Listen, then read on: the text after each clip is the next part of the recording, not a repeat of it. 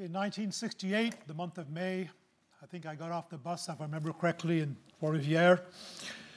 A young guy, didn't know very much. Wanted to follow the Lord, wanted to serve the Lord. And I, I quickly learned that I was standing on the soldiers, on the shoulders of faithful men.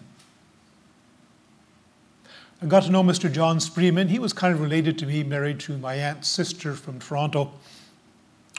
During the 1930s, he left Quebec City and on his feet he walked. Do I have a problem? No. Thank you. He walked from Quebec City and did all the Gaspé over 20 years, every road, every by road, and stopped at every home and left a tract. And there were believers in the Gaspé that came to the Lord, their families came to the Lord through his ministry. In the 1940s, he went to Girardville, which is northeast of Chicoutimi, way up there in the north. They kidnapped him, tied him up, and put him on a train to get him out of town. North of where I live, 30 kilometers from where, from where I live in Shawinigan, in the 1950s, Joe Darling, he was a tough guy. During prayer meeting Wednesday night, they'd set all the cars on fire in front of the, front of the building. they tried to burn the building down. And the cops, the police came around and cheered them on. That actually went to Canada's Parliament. And the government of Canada insisted with the government of Quebec that Christians be protected. That's what the men who went before I did in French Canada put up with. That's how faithful they were. They didn't give up. And over the last 54 years in the Lord's work, when I've been discouraged and wanted to give up, I thought about them and many more who were faithful in the long term. Long term. And this morning we're going to be looking at people who were faithful in the Lord's work over the long term. Let's turn to Philippians chapter 2, verses 19 to 30. We're actually going to start reading in verse uh, 14 to pick up the context, what our brother Dave gave to us last week. Um, Paul's commendation, two examples of humility, faithfulness, and unselfish service. Philippians chapter 2, verse 14. Do all things without grumbling or disputing. Let's just remember, before we read this, that Paul is in prison. We're not sure if it's Rome or Ephesus. The text doesn't tell us. Not important. And Paul is has there's some danger that Paul will be executed. Very, very clear in this passage. In a couple of places, this passage is going to read. And uh, he's been faithful for a long term, for a over the long term, and he's he, he's been put in prison for the for his faith, for his his evangelism, for his teaching, and he might be executed. Uh, that's what's going on here. So let's start here in verse 14 again. Do all things without grumbling or disputing, that you may be blameless and innocent, children of God without blemish in the midst of a crooked and twisted generation, among whom you shine as lights in the world holding fast to the word of life, so that in the day of Christ I may be proud that I did not run in vain or labor in vain. And verse 17 is important. I'm going to read it twice. Even if I am to be poured out as a drink offering upon the sacrificial offering of your faith, I am glad and rejoice with you all. Likewise, you should also be glad and rejoice with me. Verse these little, uh, these little words here, verse 19. I hope in the Lord Jesus to send Timothy to you soon, so that I too may be cheered by news of you. For I have no one like him who will be genuinely, genuinely concerned for your welfare. For they all seek their own interests, not those of Jesus Christ. But you know Timothy's proven worth, how as a son with a father he has served me in the gospel. I hope therefore to send him just as soon as I see how it will go with me. And I trust in the Lord that shortly I myself also will come. We will read the rest, the rest of the chapter when we come to that point. So this morning, uh, you're fortunate. We only have two points. We're going to have an introduction. And we're going to talk about Timothy. And we're going to talk about Epaphroditus. Have a conclusion. now, rivalry pride, selfish motivation, and service had been a problem in Philippi. And I'm not sure why I'm preaching on this because that's not a problem in this church, never has been, never will be. Um, there's no pride and selfish motivation here. In the first part of chapter 2, Paul has presented Christ's humility as the ultimate example of humility and service and giving oneself uh, completely. And he's also presented his own service as an example of humble service using the drink offering as an illustration. And yesterday, yesterday Dave invited me to speak a little bit about this drink offering because he didn't have time last week. Um, it's interesting that there were many different sacrifices made in the Old Testament. And for most of those sacrifices, we, we must not think that all, everything was wasted. People who had an ox or a lamb or an animal they were going to eat would often take it to the temple and it would be sacrificed on the altar, but most of the meat went back to the family and it was consumed by the family. Offered to God first, but then given to the family. And sometimes the priests and the Levites, the servants of the temple, uh, had some of the meat as well. But there was one type of sacrifice which was called the burnt offering, which was not given to anybody. It was completely burned up. It was offered to God, wholly, completely offered to God. It, of course, is an example, uh, an anticipation of the Lord Jesus Christ who lived completely for his Father and he gave himself completely for the Lord's service, uh, went to the cross for us. The burnt offering, and only the burnt offering, if I understand the Old Testament properly, was accompanied by a drink offering. And Paul makes reference to it in verse 17, even if I be poured out as a drink offering. They would take about a liter of wine, sometimes a quarter of a liter, depending on which animal is being sacrificed. And after the, uh, as the uh, sacrifice was being completely consumed and burned up for God, they would take that wine and they would pour it at the foot of the altar. And it represents a life which is completely poured out for God. And Paul, in more than one, place, he's speaking here of a possible death. If, I, if my life is to be poured out like a drink offering, if I'm going to die completely, it's, it's wasteful good wine poured out on the ground in the ashes, just wasted. Life wasted, but not wasted. And Paul is saying, My life might be poured out like that. Just remember that the drink offering, pouring out our life for God, is always preceded by the burnt offering. It's all right to say I want to buy, die for God, but if we haven't lived for God, our death for him is not worth that much, is it? And so the drink offering accompanies, follows the burnt offering. And we have two examples here of um, Paul. Oh, yes. Paul closes his letters by discussing his future plans and mentioning his co workers. Most of Paul's letters work like this he has a brief introduction, then he has a doctrinal section, then he has a section on practical, practical Christian life, and then he ends the letter with saying, Well, here's my plans, and here are my co workers. And he does that, for instance, uh, and that's always at the end of his letters. Romans 16, 1 Corinthians 16, Ephesians 6, Colossians 4, the book of Philemon. That's the way they work. But here Paul presents his fellow workers in the middle of his letter. It's the only place he does it. Immediately after the theological, rich, Christological material in the first verses of chapter 2. And why does he do that? Now, one of Paul's key points in this Philippian letter is that believers should have a manner of life worthy of the gospel of Christ. Uh, Les and, and, Brother Dave have talked to us about a cruciform life, a life that's like the cross, lived according to the way that Christ lived on the cross. Our life should be lived like that. and after having presented his own service, uh, and the humility of Christ as examples, Paul is now going to present Timothy and Epaphroditus as further examples. That, that's what's going on here. Paul is chiefly here saying, here are two people who are examples of what real Christian service, Christian life is, what should it be. This, this manner of life is not only appropriate for our Lord, and for apostles like Paul, but for all believers, believers like Timothy, this young man in Epaphroditus. So let's start off by looking at Timothy. We've read the passage. Uh, Paul explains that he hopes to eventually send Timothy to Philippi, but not before he learns his fate from his trial. He, he's afraid he's going to be executed or put in prison for life or something.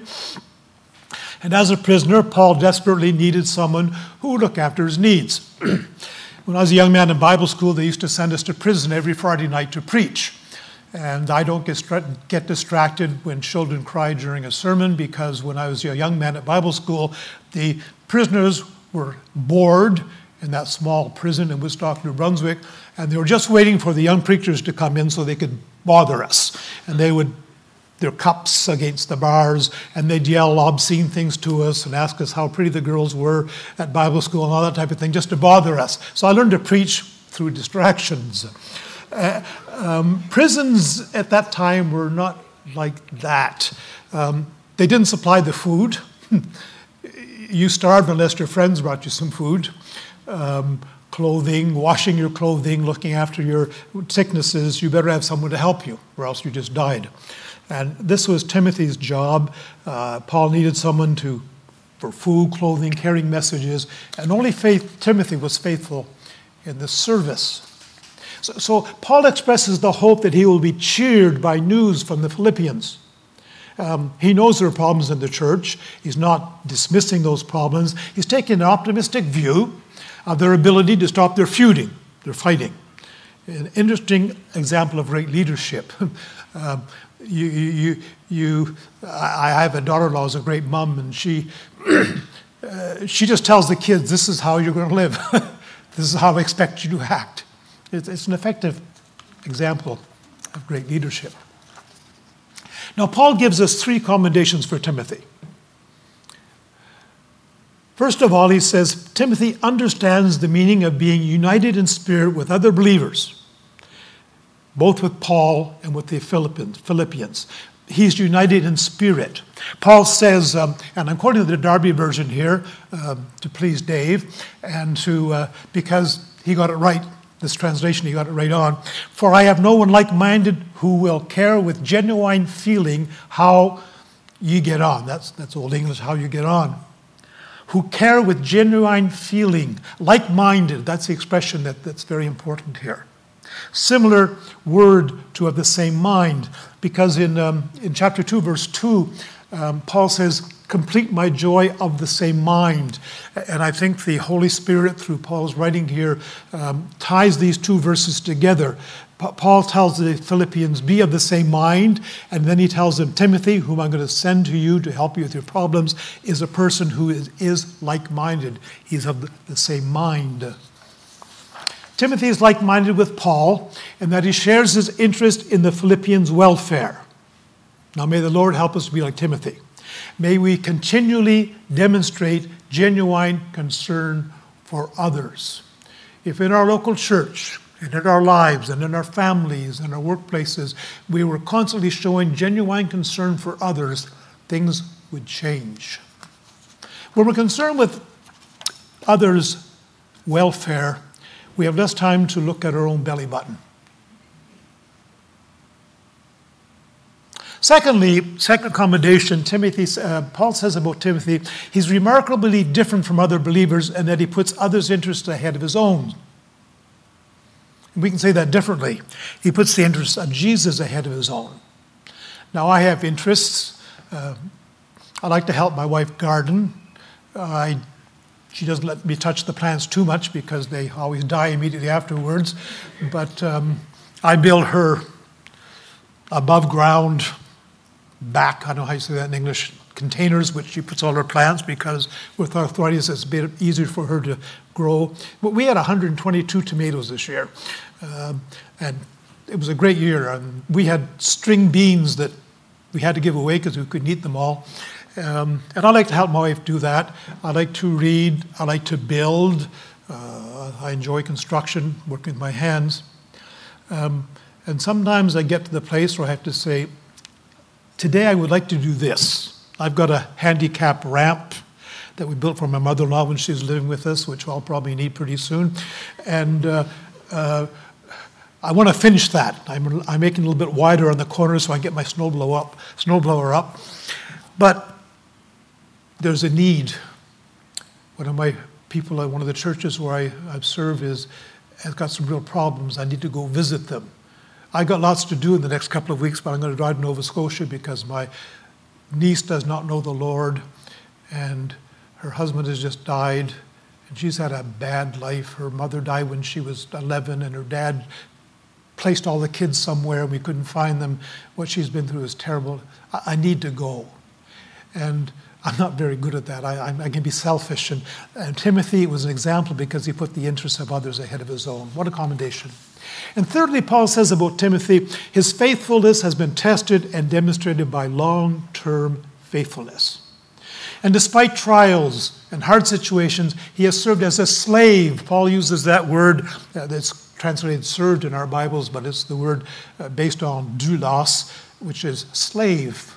He slaved he, uh, slaves worked without much for much reward, and if they got some food, they were lucky, and they could be worked to death. And his attitude is, "I'm just a slave." That was his attitude of service. What commendations! Paul can send Timothy to Philippi in full confidence.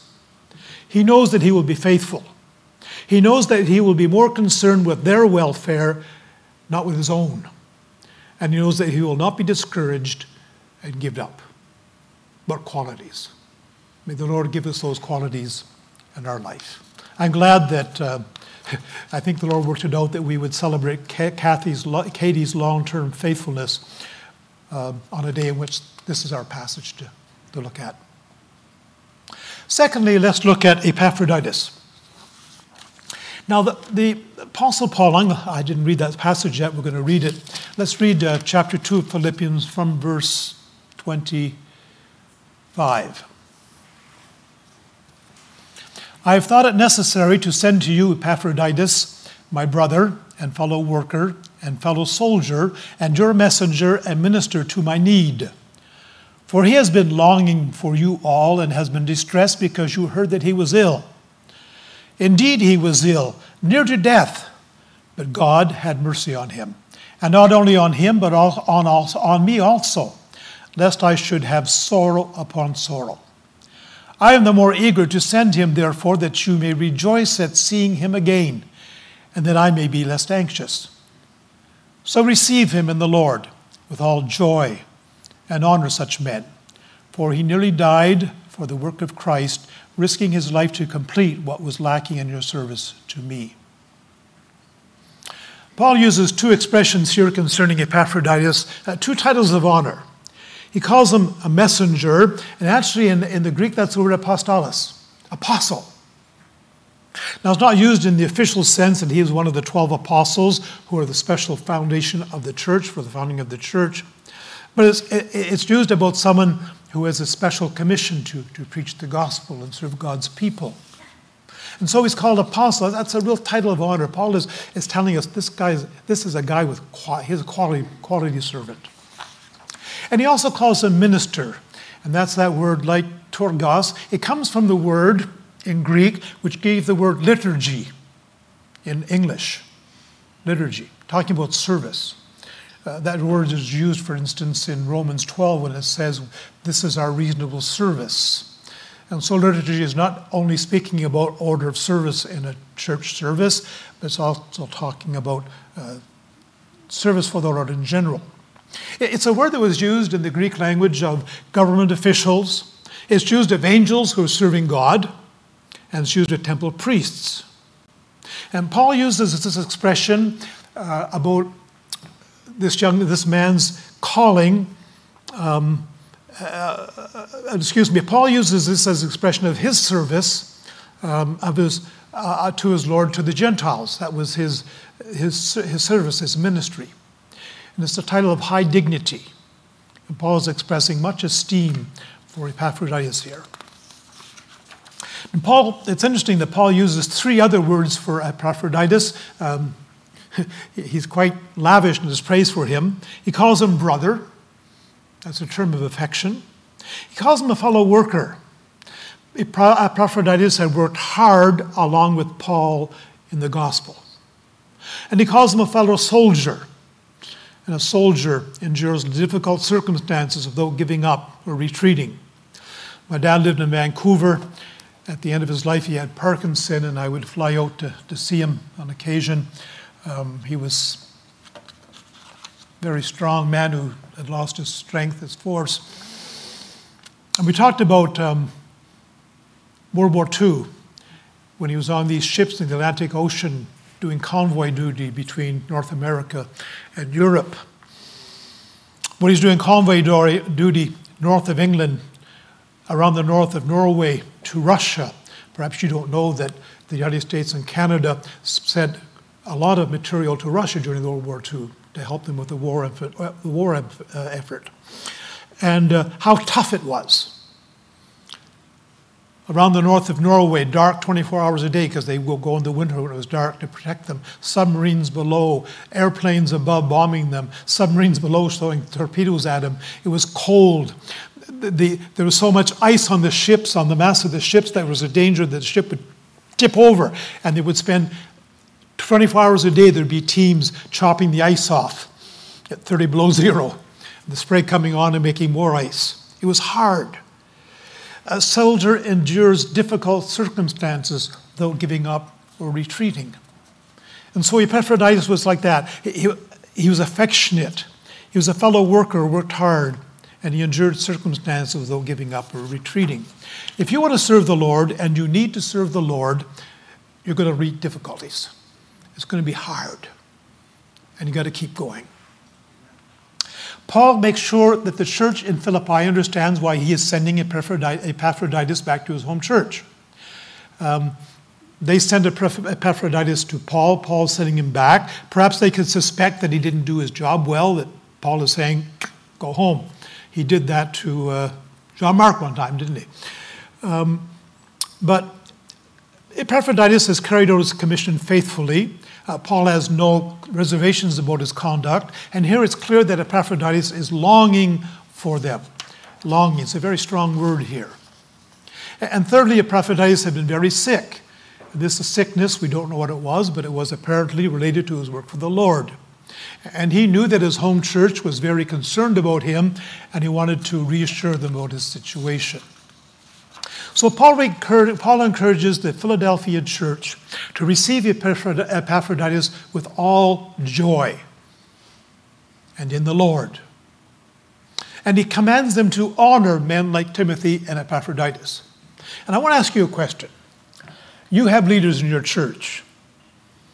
I'm active in several churches. Um,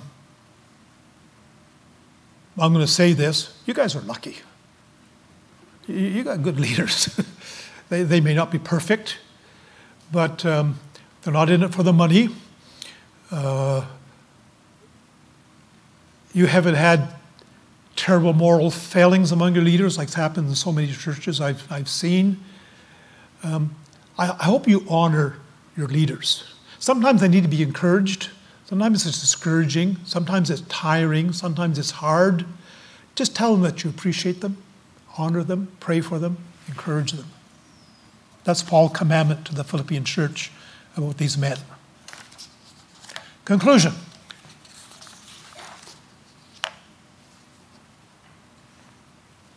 Notice how Paul builds up and enhances the reputation of his co workers. I've been in the Lord's work, and sometimes it's for the last 54 years. There have been times when money was not available, and I've taken jobs worked as an accountant, as an IT specialist, and things like that. I've had bosses, and I've been a boss. And I've had bosses who destroyed me. Critical, never happy. And uh, sometimes look at myself as a boss, and I think to myself, you know, you know that home, home on the range, where never is heard a discouraging word? I don't know if you remember that. uh, I've been a father, I'm a grandfather today. Um, sometimes, as a, as a parent, it's hard not to find a discouraging word. Uh, when I gave courses back in the days, uh, how to be parents, I used to say, try to remember as a parent to say five encouraging words for every discouraging word you say. And sometimes that's not easy. Um, but as a parent, as a church leader, as a supervisor responsible for employees, what an important habit to cultivate, to encourage, to build up people rather than tear them down. Uh, we, our words can be used to discourage, to destroy others, or we can encourage and empower them. And the Apostle Paul, uh, particularly in the later years of his ministry, the people he worked with, he built them up. Make a habit of that. Parents, build up your kids. Uh, create confidence in them. Uh, do that with the people you're leading. Sometimes you have to correct, but you don't have to destroy. Secondly, Timothy and Epaphroditus have developed spiritual maturity, humility, and servant hearts. I'd like to suggest to you that they observed those qualities in Paul and that those qualities have rubbed off on them. And I'm asking myself my question this week. Um, the Lord has allowed me to work with a number of young men in my life, and uh, some are doing a whole lot better job than I ever did. Um, and I'm asking myself, what example, ha- example have I demonstrated to my younger co workers that they will copy and live out in their own lives and service? If you are getting on in years um, and you're serving the Lord, I hope that you have a young man, a young woman, two or three that you are building up for the future. I don't know how long I'm going to be alive. Um, the doctor hasn't told me to put my house in order yet. Um, I got a pretty good warning from my cardiologist again this week.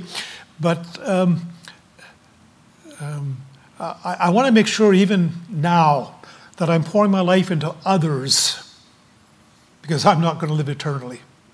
And may the Lord give us who are leaders to have an impact in the lives of those who are around us, like Paul did. Thirdly, notice how Paul always surrounded himself with co workers. I probably anticipate what I'm saying here. He worked hard to improve their skills and to teach them. Um, I'm at the point where I'd rather help a young man learn to preach than to preach myself. He multiplied his effectiveness and I'm asking the question as a leader what percentage of our time are we investing in raising up new leaders? Paul's remedy for infighting, division, arguing, complaining is demonstrated in the lives of these men. Refusing to entertain selfish ambition. Be careful of ambition in the Lord's service.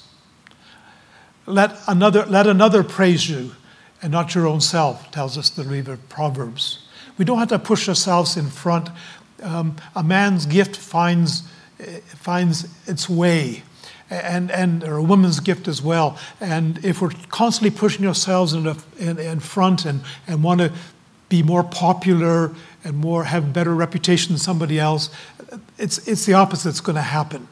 Refusing to entertain, entertain selfish ambition, rooting out pride and conceit from our lives I'm more and more convinced, and I become more convinced of this every month, that pride is the root of every sin in our lives. It was the first sin in the universe, Satan. It was Adam and Eve's first sin, the pride of life. They knew what was best for them. Pride will destroy a church. Pride will destroy your life. Root it out. I had prostate cancer a few years ago. And there was something with me, I don't want to go through these treatments. I really don't want to do it, you know. And I had a good talking to from the uh, specialist who said, look, we got to get rid of this. We got to root it out. And pride is much more serious than any cancer. Root it out. Conceit. Thinking that we're somebody. Cultivating humility in a spirit of unity that others' interests, others' gifts are more important than my gifts, putting others' interests first. That's Paul's remedy for infighting, for division, for arguing, complaining. And it's demonstrated in the lives of these men. May um, it be demonstrated in our lives. In Philippians chapter 2, we thrill to read deep theological truths about the person of our Lord in the verses 5 to 11. Maybe we can come back to them in a later series. Important verses. And then in the following verses, Paul teaches about Christian character. Now, I'm trained as a theologian. Theology is important to me. Um, I read theological textbooks. Every time a new theological, theological textbook comes out, I buy it. And I think it's almost going to cost my marriage sometime. Um, now I buy them on my Kindle or on Logos or on uh, uh um, Accordance, which are uh, software which help us use theology textbooks. Um, theology is important to me, but Paul follows his theological teaching about Christian character. You, you can't be right in your theology if it doesn't affect your life. Both are important. So, doctrine without Christian life and character is of small value.